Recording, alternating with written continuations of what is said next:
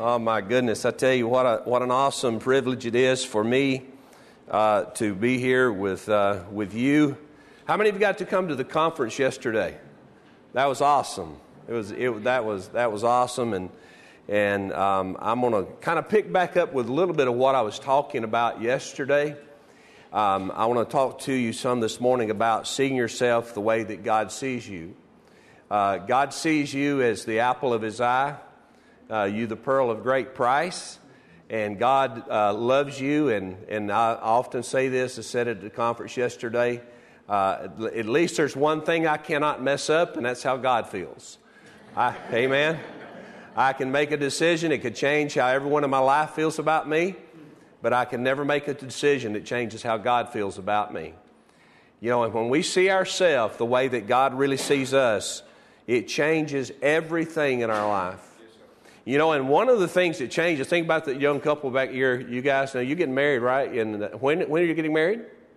Next week. Congratulations again. We, we're happy for you. And my wife and I just celebrated our 37th anniversary, and it just gets better and better and better. And, but one of the things that seeing yourself the way that God sees you changes more than anything else is your relationships. You know, um, you know, I say this quite often. You can tell more about what someone believes about God in the relationships than you can in anything else in life. And so, how you see yourself is based on how that you think God sees you. And so, this morning I'm going to talk to you about seeing yourself as God sees you.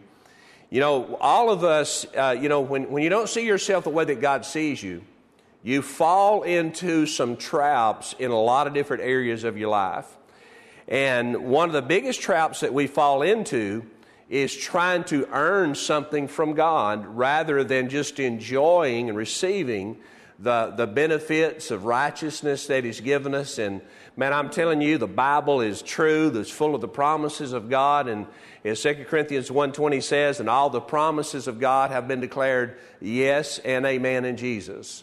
So, any, any promise of God that we see in the Bible, the answer to us has already been declared yes. And, and, you know, and, and it's not because of what we've done, but because of who He is that enables us to receive and, and have the benefits of everything that Jesus went to the cross. And I, have I've never heard that song, Not Guilty. Oh, my, my.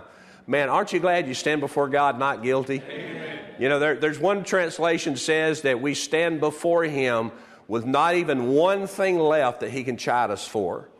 I tell you, stand before him blameless and holy and totally accepted.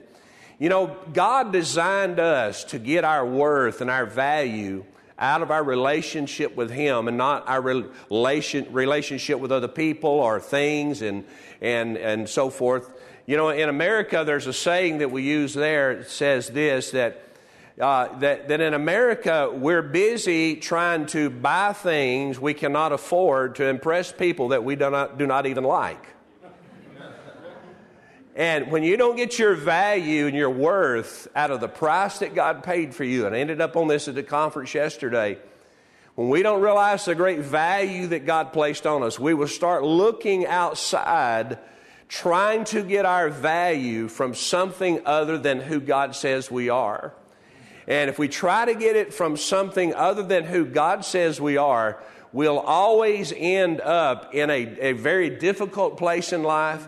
It'll mess our lives up. We'll, we'll run into dead end streets and we'll live our life in emptiness and, and have a lot of different uh, difficulties that come up uh, from that. You know, the typical response from not getting our value out of our relationship with God, one, is to try harder, work harder. It's like, you know, if I just try harder, work harder, pray harder, believe harder, you know, do all the right things, then somehow uh, God's going to accept me more. You know what? You can't get any more accepted than you already are. You're accepted because of what God has done for us in Jesus, not because our performance. Our performance, as Ephesians 2.10 says, we are His workmanship created in Christ Jesus unto good works, not by good works, but out of natural response of who we are, they will be some good things that come forth out of our life. We do not perform and do good things to become. We, we have good things that flow from our life because we are the nature of God now. You know, and to, and to live a life that opposes the nature of God does not sit right with you. You know, it does not sit right with me. It doesn't feel right to violate the nature that God has, eh, has born in us, you know, through the Holy Spirit. And, and, and another thing, we talked about this yesterday when we are not getting our value from our relationship with God and, and, and seeing God or, let, or seeing ourselves the way that God sees us, we try to get the approval of other people. And if we try to get the approval of other people, again, it will end in a dead end street and it'll always end up in emptiness. And, and, and one of the things that I've discovered out of my own life is that, that when, I, um, when I first started walking with God, you know, I didn't know, I mean, I got saved 1980, uh, August 10th, 1980, a little Methodist church, and, and I tell you what, I went to church that night because I had everything I thought would make me happy, but yet I was not happy. I had a new home, new automobiles, new stuff, you know, and I realized, you know what, I'm so empty. I need God. I need something. I've, I've got to have something. And so I, I received the Lord into my life, and one of the things that my pastor taught me in this Methodist church was that Jesus loved me. And I tell you, that was a revelation to me. And then, shortly thereafter, meaning a year or two into the process of me walking with God, I started getting around people. I don't know what you would call those people, but, you know, kind of in the circles that you and I, a lot of us came out of, a charismatic type circle. And don't mean to sound critical when I say this, but then they started telling me all the things I had to do to get what I thought I already had. You might want to know what I'm talking about? It's like if you will do this, then God will bless you. If you will do this, God will love you. And it kind of opposed what my pastor had told me because he had told me that Jesus loved me. And I tell you, that is such a simple but yet powerful revelation when you realize that the God of the universe loved you so much and me so much that he was willing to give up the very best that he had in order that I could have and enjoy this thing called life. Thank God for heaven, but I'm living on earth right now, and I want to have a life right now, don't you? You know, I want it to influence my life as I live. Thank God for heaven, a lot better than hell, eh, but I'm looking for a life on earth. Amen? Thank God for this life. And so I started then, here's what began to happen. I, I then started feeling very insecure in my relationship with God. I felt like I did not measure up. I didn't, I thought at first when I started walking with God, I thought I didn't have to measure up. Then I got around people that told me that if I would do all the right things, then God would bless me. Anybody ever heard that one? Or if I would pray enough, or if I would do enough, serve enough, and all those things are great and wonderful in their place, but it's not a, a, a thing that we exchange to God for stuff. And I, I, you know, Bertie said this yesterday in a maybe just a slightly different way. You know, and so I begin to, what I'm about to say, and I begin to hear teachings like you exchange faith for stuff. Like if you have enough faith, you can take that faith and you can exchange it to God for whatever it is that, uh, that I need. You know what I'm talking about? So if I get enough faith for a car, then I can take that faith out of my account and give it to God and I'll get the car. And you had to have all the right confessions. You know what I'm talking about? And, and, you know, and I believe in confession, but confession now is, is confession of who I am and what God has done, and it's a persuasion of my heart. I'm not trying to persuade God of anything anymore. I'm trying to persuade myself of the realities.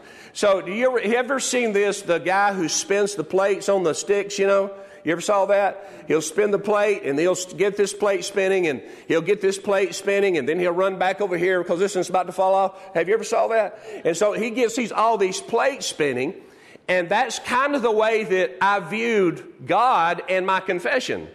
I had my healing confessions. I had my prosperity confessions. I had my relationship confessions, and I, this is starts, you know, kind of, you know, I have to go back and keep these things spinning all the time.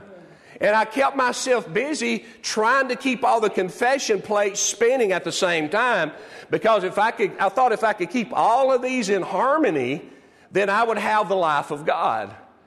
When then suddenly one day I realized none of this stuff works. You ever come to that place? I burned myself out spinning confession plates. You know, because I'd get this one working pretty good and then go to this one and go to the, and then, oh, well, this is falling off. And, and, and then one, one day I realized, you know what? I've got to, I've, I have got to go back and reconvince my heart of who God is.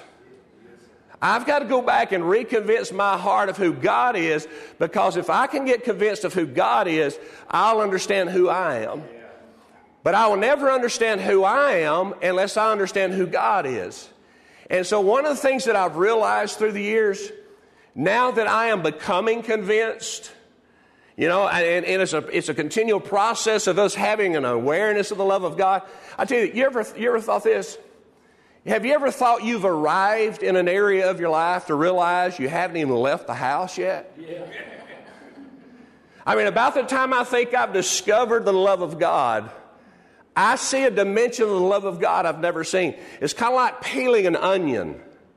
You know, you take out one layer after another layer after another layer, and you never exhaust the love of God and the depth of the love of God.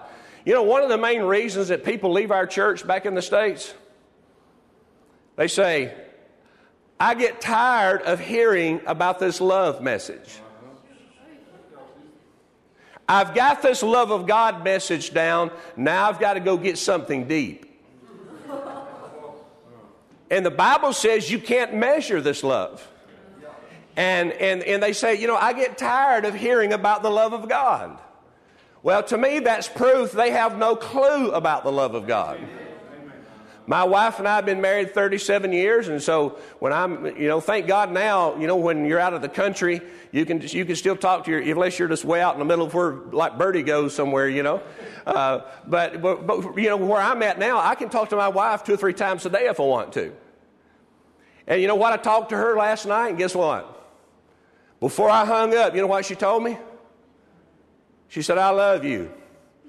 Now, what if I told her, and we've been married 37 years, we've known each other since grade three in school.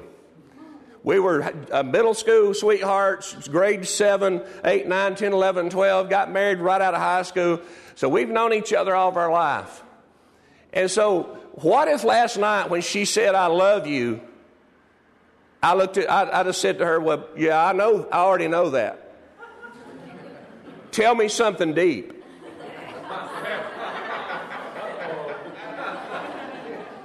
Yeah, that would not be good. I should extend my stay. And so a lot of times people say that. I, am going to, now I've got this love message down. Of course, you can tell by the way that they treat other people, they, they have no concept of the love of God because they don't love people. Listen, if what you believe about God does not make you more tolerant and more in love with people, you do not believe the right thing about God yet. Because the more you understand who God is, the more you are patient and tolerant with people that have problems, difficulties, and even those people that get under your skin. That's good preaching right there now. Now, listen what I'm saying. The revelation of who God is changes how I feel about myself, and how I feel about myself changes how I feel about you. And so there's some problems, however, that when I, I became very insecure, and, and, insecure just simply meaning that I didn't feel good about myself. I felt like I didn't measure up, and, and, and there's some problems that come with that. And one of the problems that, that you ha- you have in your life when you do not feel good about yourself. Now, listen closely to this. This is so simple. We attract, if I'm insecure, do not feel good about myself, I feel like I do not measure up, I'm not good enough, I will attract to me people that are the way I am. So I, if I feel insecure, I attract insecure people. I remember when I first started pastoring, I was a denominational pastor, Methodist pastor, and then I, I took over a, a, a, charismatic type church, Word of Faith church, whatever kind of church it was. Uh, it was a new church that a fellow started, and, and uh, anyway, so I took that church over. And so I, I one day I was driving to, to, pick my daughter up at school, and I was listening to a, a cassette tape by, uh, by Dr. Kenneth Hagin, and, and, you know, of course, he was alive back then. And, and I was driving along, and I had a lot of problems in my church. I know that in South Africa, you know, you don't have problems in churches, okay? But I did, had a lot of problems. And so I was driving along, you know, and, and Brother Hagin said, if you have taken over, he said, if, if you've taken over a church the first three years that you are pastoring that church, the problems you're, most of the problems that you're dealing with, the dominating prominent problems, are the problems the last person left you. Then after that, if you've got a dominating problem in your church, they're getting it from you. And I, it made me angry because I was surrounded by insecure people. Insecure Christian people are dangerous. It made me so angry, I pulled over on the side of the road and pulled the cassette out of the tape deck, rolled my window down, and started to throw the tape out the window. And then all this because I didn't want it to be me. You know, I wanted it to be everybody else. You know, John Maxwell, I heard him say this one time, and it's one of those statements that kind of rocks you if, if you think about it. He said, we, we do not attract into our life who we want, we attract into our life who we are. I've got a friend, he's, he's about, you know, 50 or so, and he's never been married, and, and he's a real close friend, and I love this guy very much. And so he was telling me one day, I said, you know, I called him by name. I said, well, what kind of woman are you looking for? And of course, he described this certain age, certain kind of hair, certain face, certain body, not in a vulgar way, but a certain shaped body, and and certain beliefs and a certain type of personality and and this lady could cook a certain way and and do all these things and and I said, Well, you've got he said, What do you think? I said, You've got two problems. First of all, that person does not exist. I said, the second of all, if she did, you couldn't attract her. He said, Why? I said, Go look in the mirror. You're not that person.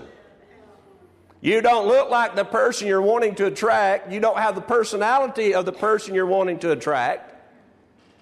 And so when you have insecurities, you surround yourself with a lot of insecure people, a lot of needy people.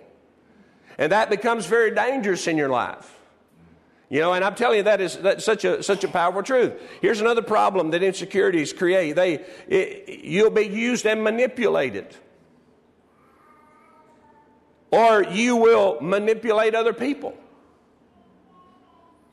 Your worth and your value will be based on external things rather than what God has done for you.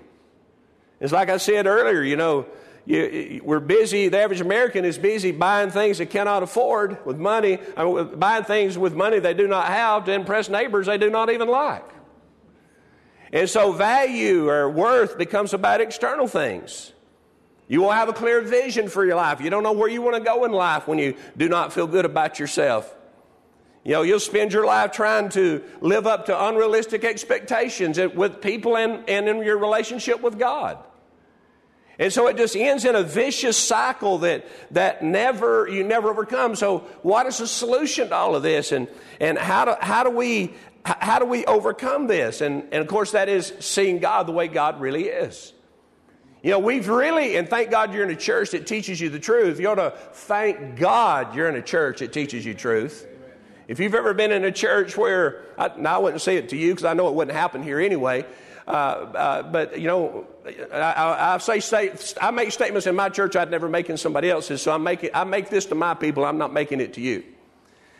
So people get tired of hearing me talk about the love of God, grace of God, and all those things. And I say, you know, if you want to, let me just, if you get tired of hearing this, I can tell you a few churches in town you can go to next week and, and just get the hell beat out of you so that when, when you, you come back and you realize, you know what, I am hearing a pretty good thing here.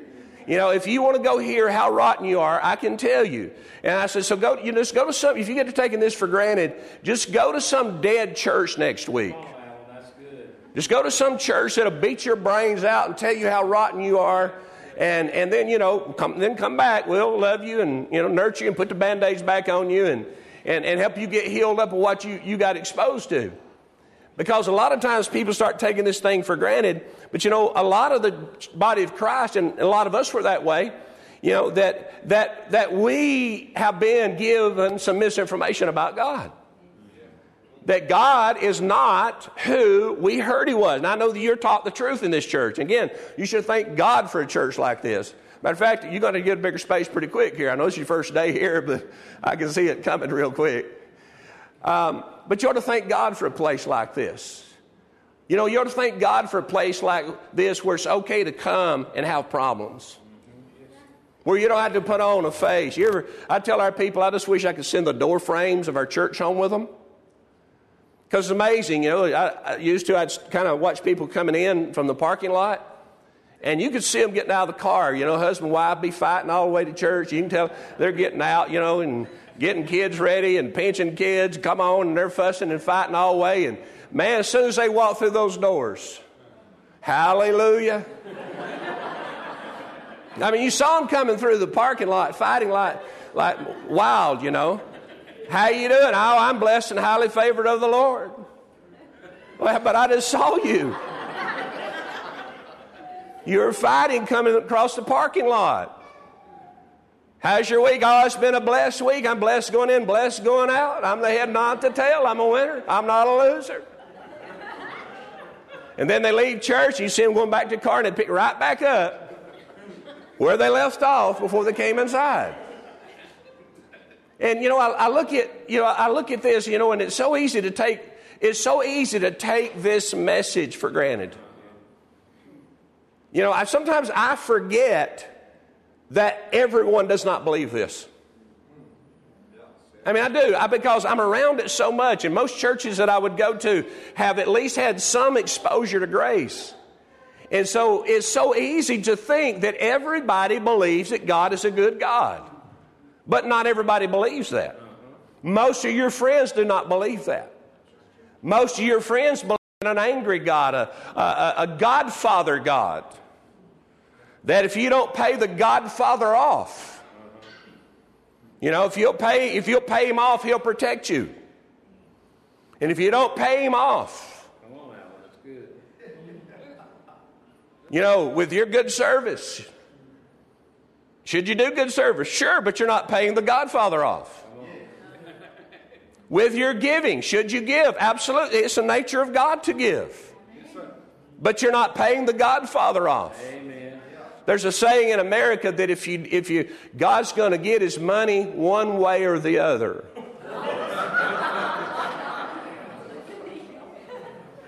and if you don't give, that your washing machine may break down. God's going to get his money. So the Maytag man becomes God. He, the repairman becomes God because God's going to get his money one way or the other. You know, the Bible says in the book of Romans, chapter 8, and it talks about it in many places, but it talks about how that if, that if He who gave up His Son for us, if He freely gave Him up, will He not also with Him freely give us everything else? You ever looked that word freely up? It's, it's from the word that we get gratuity. He says, Will he not also with him without gratuity give you everything else. You know, you go to a restaurant and the gratuities on there, you know. You ever go to the restaurant, you know, in the States, a lot of times you go to the restaurant and somebody will say, well, uh, you know, I'll, I'll, pay, I'll pay the, the, the tab, I'll pay the bill. And another person says, well, I'll get the gratuity, I'll get the tip.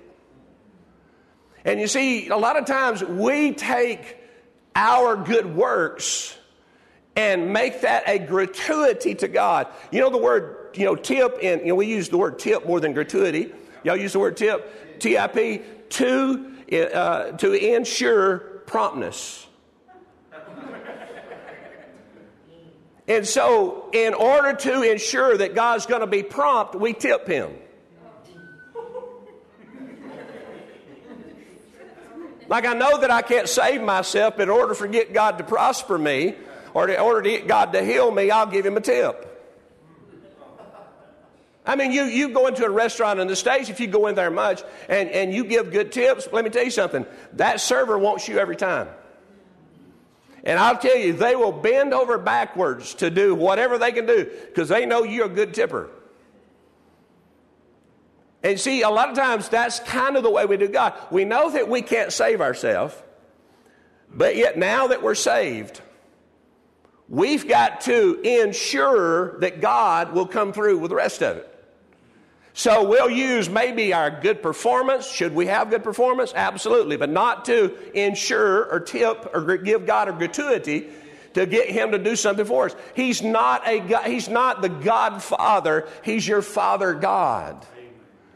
And and God, our God is is on our side and and there's nothing we can do to mess that up. There's nothing we can do to cause God to, to turn his back on us or, or to take back a promise that he's given us. You know, this blows my mind. To think about I can never stand before my life and, and, and before God with a need and look at a promise and be disqualified from that promise. Nothing can disqualify me from the promise. Why? Because Jesus qualified me for the promise. Right, isn't that good news?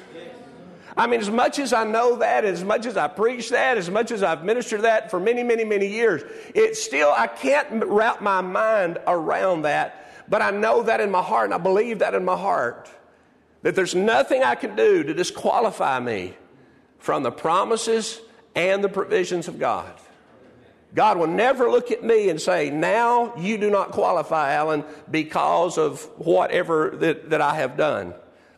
And you see, what you believe about God influences everything in your life. It influences how you see yourself. And, and, and when most people think about God and we say, all right, let's think about how God thinks about us. For most people, maybe not you, but for most people, that's not a pleasurable thought.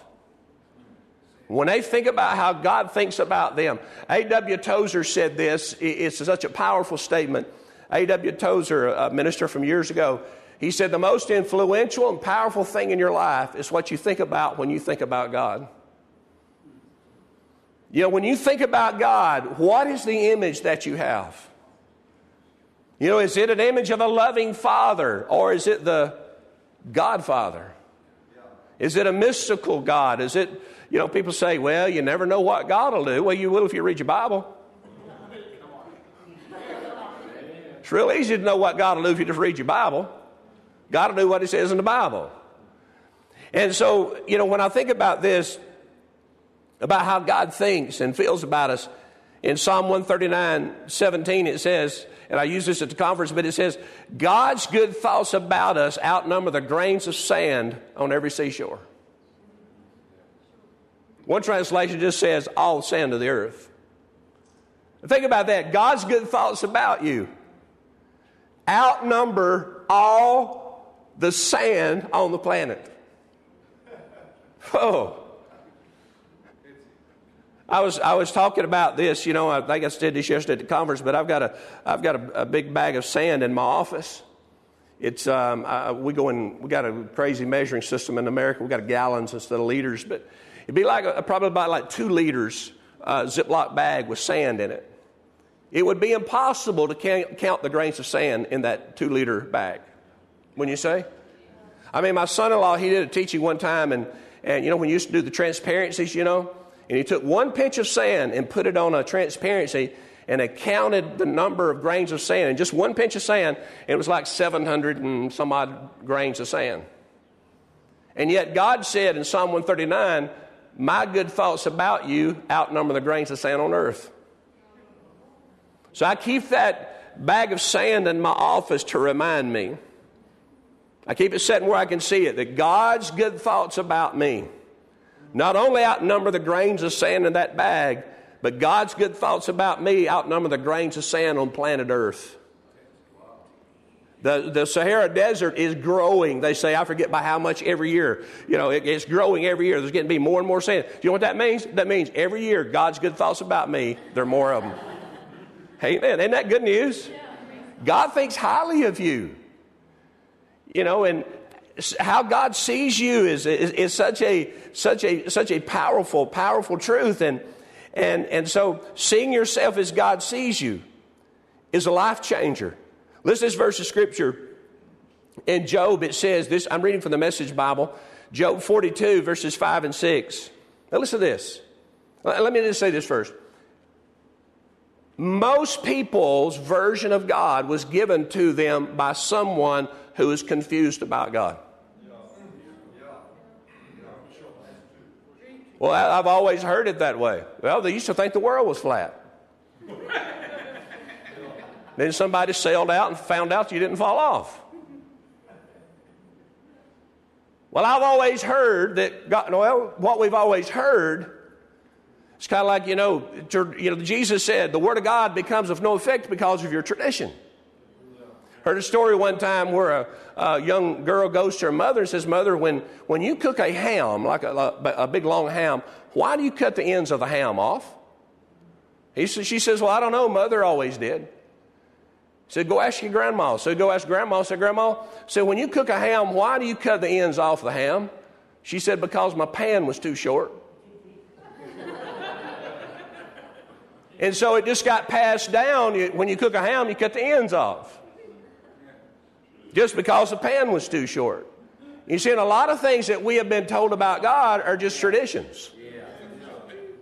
And the Word of God becomes of no effect because of our tradition. We esteem our traditions above what God actually says about Himself.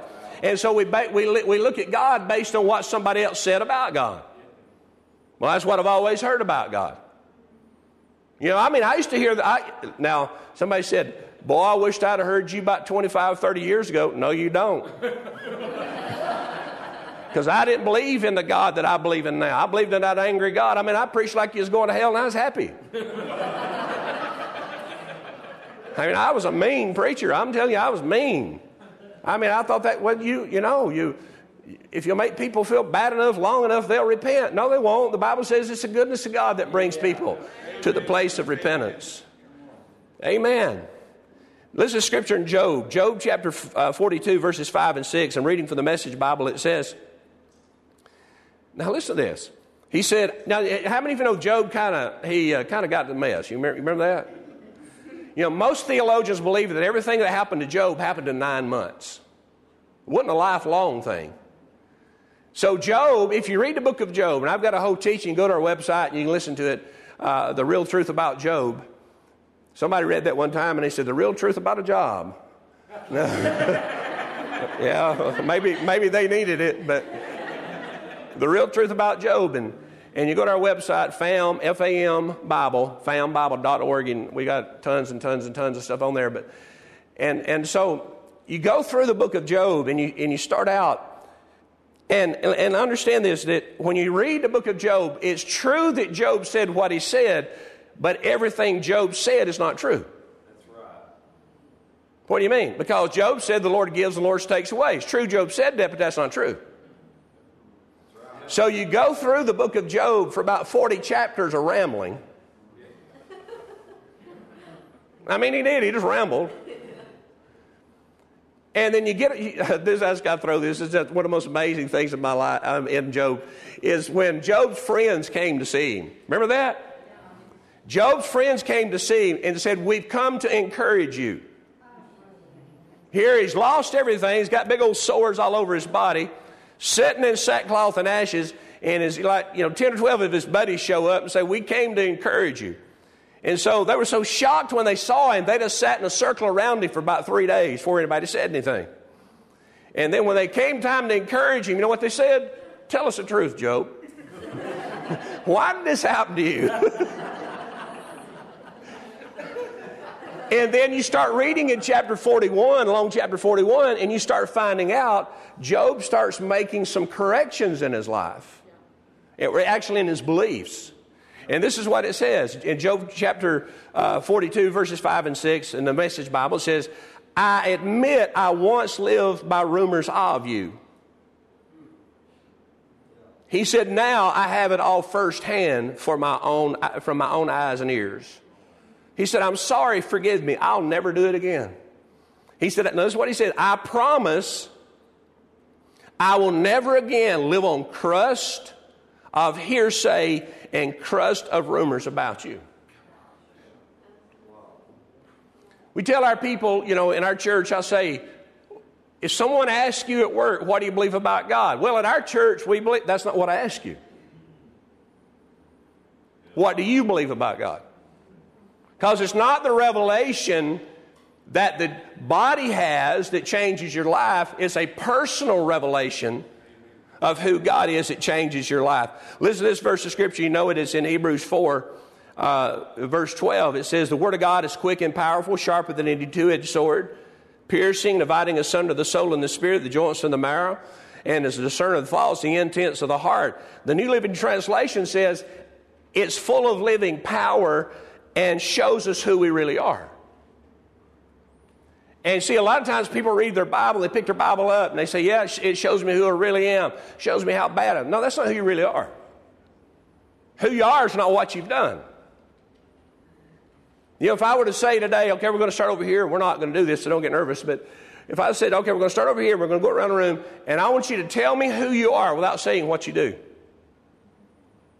Most people can't do that. Why? Because we've made what we do who we are.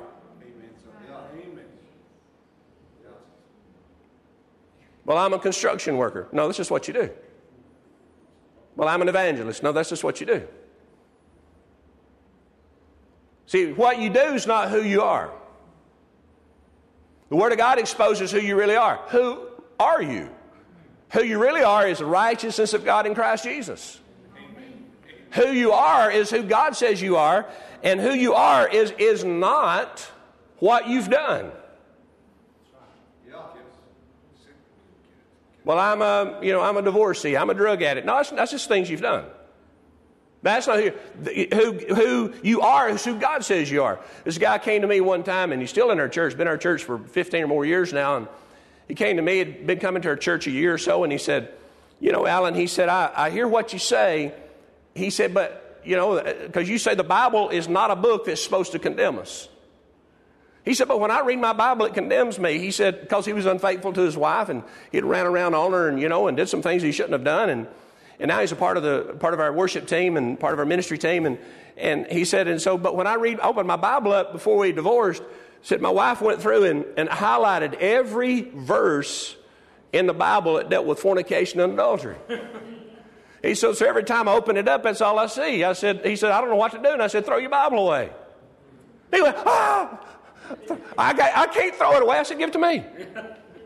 I'll throw it away for you because God never intended for His Word to be something that condemns you, but yet is, it is a mirror of who you are. Yes. It's not to expose your weaknesses, it's to expose the strengths and the redemption that God has given us in Jesus. Amen. And if the Bible is a book that beats you up, that's the reason you don't like to read it. I mean, if every time you saw someone, if every time you saw me, you knew I was going to pick you apart, you'd avoid me. Unless you're crazy. But most people, when they read the Bible, it's not about finding out who they are and finding out who God is. It's all about picking apart their weaknesses. And you never solve a problem, you never solve your issues by looking at your weaknesses. You solve your issues by looking back and realizing Jesus took this weakness, He took this failure, and He paid the penalty. He paid the price. He set me free from this. I'm not fighting this battle by myself. I've got the grace of God living in me. I've got the love of God living in me. Really is greater one living in me that's more powerful than anything I would face in life. You know, I love this, you know, in Matthew 22 it says, verse 16, the Pharisees sent their disciples and a few of Herod's followers mixed in to ask Jesus. They said, Teacher, and I love this. It said, even they recognize this. It said, Teacher, we know that you have integrity and you teach the way of God accurately. And that's what it says. And you're indifferent to popular opinion. Paul said in his writings in Galatians 2:20, he says in the message, he says, my ego, he says, I'm crucified with Christ. My ego is no longer central. He said, it's no longer, it's no longer important to me to appear righteous before you, uh, to have your good opinion. He said, matter of fact, I'm no longer driven to impress God. Beautiful. I'm no longer driven to impress God.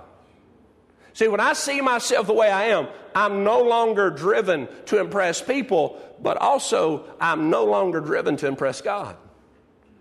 I tell you, when God looks at us, man, I'm telling you, it is, it is an awesome thing. And, you know, so Jesus, when he walked the earth, you know, remember what the Bible says when he was baptized? This is my beloved Son in who I'm well pleased?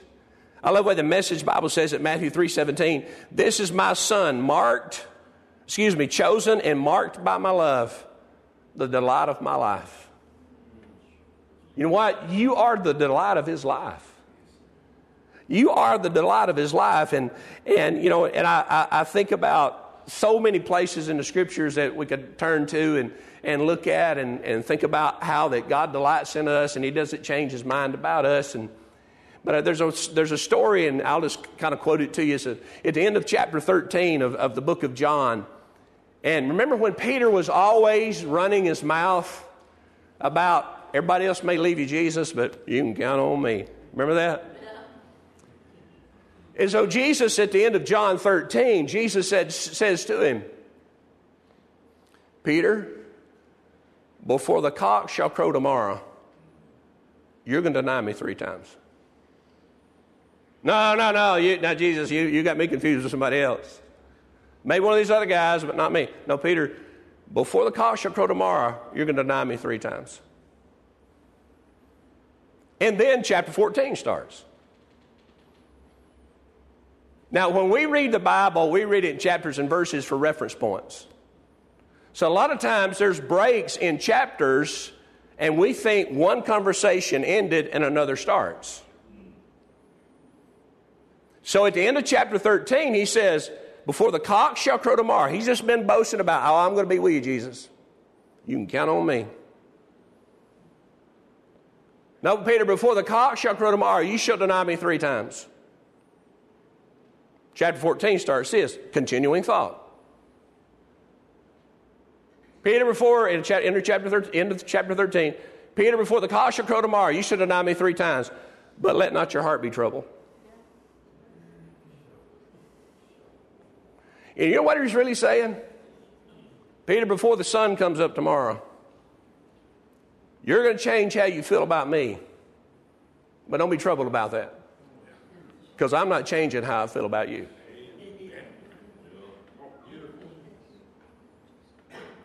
Peter, before the sun comes up, you're going to deny me, but let not your heart be troubled. You believe in God, believe also in me. My Father's house, there are many mansions, dwelling places. Jesus is not running around heaven with a carpenter's belt on building houses. I'm going to prepare a place for you in the family that where I am, there you may be positionally. And then you, you read about, you read on through the Gospels and you see the crucifixion. And remember, the ladies go down to the tomb and they find that he's not there. And so they look into the tomb and they see a, an angelic being, we believe, sitting there. And, and it says, and go tell the disciples that he's raised from the dead. Notice it was women that went. Thank God for women. The disciples were hiding.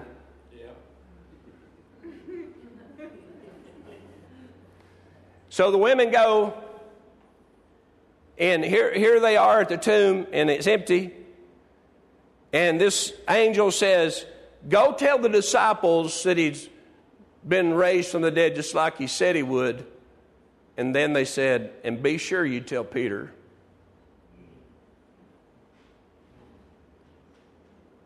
You know, I read that and it just, it just blows my mind. Here's a guy that cursed and said, I don't know you, but Jesus, and Jesus knew he was going to do this, and he said, Don't be troubled because I'm not changing my mind about you just because you changed your mind about me. Undoubtedly, Peter was really dealing with a lot of sorrow over his denial because he says, Tell the disciples, but be real sure that you tell Peter. In other words, I want Peter to know I haven't changed my mind about him. I do, I do not see him any differently than I did. And your failure does not cause you to, God to see you any differently because our failures were placed on Jesus 2,000 years ago. And he overcame our failures and took the punishment for our failures so that we could be in a, in a love relationship with him as our Father. I like Romans 12, 6. It says, let's just go ahead and be who we were made to be. Message Bible says, without enviously and privately comparing ourselves to each other and trying to be something we're not. When our oldest granddaughter, she's eight now, and when she was just a baby, and I've told this story a lot of times through the years that one day I was, you know, our first, she was our first grandchild, and and I told someone, you know, was talking about it yesterday. I heard, heard one one guy say that that um, grandchildren are a reward for not killing your kids. you think you, it, it's just wonderful. Grandkids are wonderful. Grandchildren are wonderful. So little Abby, she's laying on the bed. She's a couple of weeks old, and She's at our house, and me and her just laying on the bed, and I was just looking at her. I mean, it's better than watching a movie. Just watching her, just laying there to me, and I was looking at her, and I was just like, you know, wow. This is, this is, this is, I mean, this is wow. I mean, this is like fantastic. And, and I just watched her and watched her, and, and I'd have thought, you know, I just look at her, and I thought, you know, there's nothing about her I, I would change. She, to me, she was perfect. And I, as I laid there and looked at her, and I just looking at her, you know, and I thought, one day she's going to be a teenager. And she's going to have attitudes and make choices and do things and, and so forth. And, and how I, I just began to think in my heart, how will I feel then? And the Lord spoke to my heart, and He said, I never stop looking at you the way that you look at Abby right now, no matter what you do. You know, that doesn't cause me to want to get in sin. You know, that makes me want to draw near. When I think there's that he never stops looking at me, even in a greater dimension, than the way that when I looked at Abby or I look at our, our other our grandsons and and I look at them, and it's like little Cash is, you know, just six weeks old, and I look at him, and to me, he's like he's just perfect. I mean, I know you think your grandkids are perfect, but, you know, and God never stops looking at me that way. Folks, if we can really begin to see ourselves the way that God sees us, it will change everything in our life. You know what? So many of the things that we struggle with would just go away. You know, I had a severe anger problem most of my life. Now, when I talk about an anger problem, I'm talking about getting so angry that I'd, I'd almost black out. I'd see little stars and birds and, and almost faint and have to sit down, get weak, and just black out and knock holes in things. And and I mean, I had a terrible anger problem. So, and I know where a lot of that stuff, you know, where it entered in, where it came from, and all that stuff. And, you know, and I, I mean, I, I understand, you know, some of, the, some of that stuff. That doesn't really matter. What matters is how you overcome it. And, and so I can remember thinking, I'm going to confess my way out of this. I'm not an angry person in Jesus' name. I'm not an angry person in Jesus' name. and so I'd, I'd make, I, I would make a promise I'm not going to get angry. You ever done something like that? Are you kidding me? It wouldn't last, you know. And so, somewhere along the way, as I started getting a hold of the love of God, one day I realized I'm not an angry person anymore. You know what? I can't say on July the 10th, whatever, anger left me. I don't know when it did. Because see, here's what grace does grace is effortless change. Now, changing your beliefs are, is not effortless.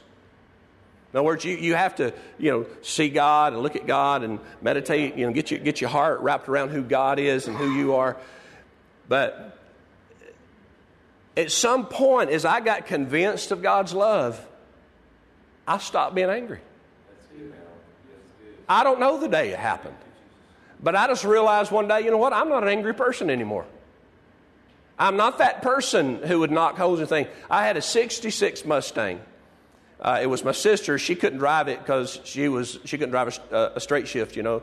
And so I, I, bought it from her. And man, it was a cream puff car, man. I mean, it was it was a cream puff. But uh, before long, it wasn't a cream puff when I got it. You know, I cut the exhaust off of it and made it loud, and you know, did all kind of stuff to it, you know. And so I was, you know, and when I where I grew up, you you know, you, we lived out way out in the country, you know, and and so you start driving about 12 years old, and so I was about 14, 15, had this car, and I was coming home from school one day, one night, and I had a flat tire. See, I, I mean, I grew up angry. And I got out, it was left rear tire. And I stood there, and the first thing I knew, now they made cars a little different back then. The, you know, the, the, the, the fenders and things were real thick back then, and you can total one with your fist now. And I started kicking the side of that car. And even back then, this has been in the early 70s, I, I did about $400 worth of damage to that car kicking it. Now, wasn't that stupid? That's dumb. I mean, you can't get that done by yourself.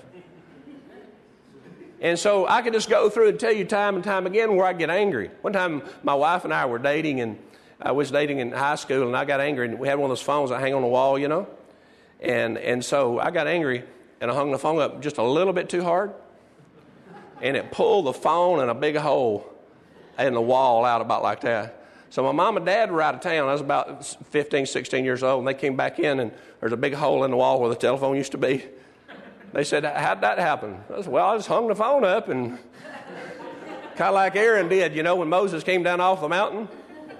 He said, I just threw this gold into the fire and out jumped a calf. you know? So I could just go through my life. I got, when I was 16, I got in a fight with a guy who's 21. 16, if you're here today you're, you're, you're like a young person, you're 16, you ain't got any business fighting, fighting a man. I stayed in the hospital for a week. Well, this 21 year old guy beat me to a pulp because I let my anger get out of control. I, then after that, I learned real quick if you're going to get angry, get angry at 16 year olds, don't get angry at 21 year olds. they don't fight fair. I mean, it, he, he, I mean, it tore my nose loose, and they had to put it back on the side. And, and so I was in the hospital for a week, and, and so I just went through my life angry. But when I got a hold of the love of God, and I started seeing myself the way that God sees me, one day I realized I'm not angry anymore. So, the greatest thing you can do for you and the people around you is to see yourself the way that God sees you. And He sees you like that baby. Tell when the Lord spoke that to me, and He said, I never stopped looking at you the way that you look at Abby, it changed my life. It changed my life. I mean, because I look at Abby and there was nothing else I'd change about her. You know why? So, right, you know what God was saying? There's nothing about you I'd change. I love you. Said it yesterday. God knew what He was getting when He got us. And He's not disappointed now. Amen. Let's bow our heads together, would you please? Holy Spirit, I thank you that you take what we've heard today and you make it real to all of our hearts. And Lord, I know that there's people here, I could say this anywhere, any shape, any time. And God, I know there's people here today that are struggling to see themselves the way that you see them. But Lord, I thank you that as they open their heart to your great love and the price that you paid for them, Lord, that there'll be a change begin to take place. Lord, we thank you that we don't have to change ourselves. But Lord, your grace empowers us to let go of the destructive things in our life. And Lord, we want to know when they left. So, Lord, I believe that in the years and the weeks and the months ahead, there'll be people who look around and say, you know what? I'm not, I, that thing that was bothering me, I'm just not doing it anymore. I don't know where it went. That's grace. Father, we thank you today that we open our heart to your great love. Lord, and I speak peace over every person's life. I speak peace over that person who feels condemned about their life right now. I say, Peace be still. Thank you, Father, for your love. Thank you that it never changes. In Jesus' name, amen.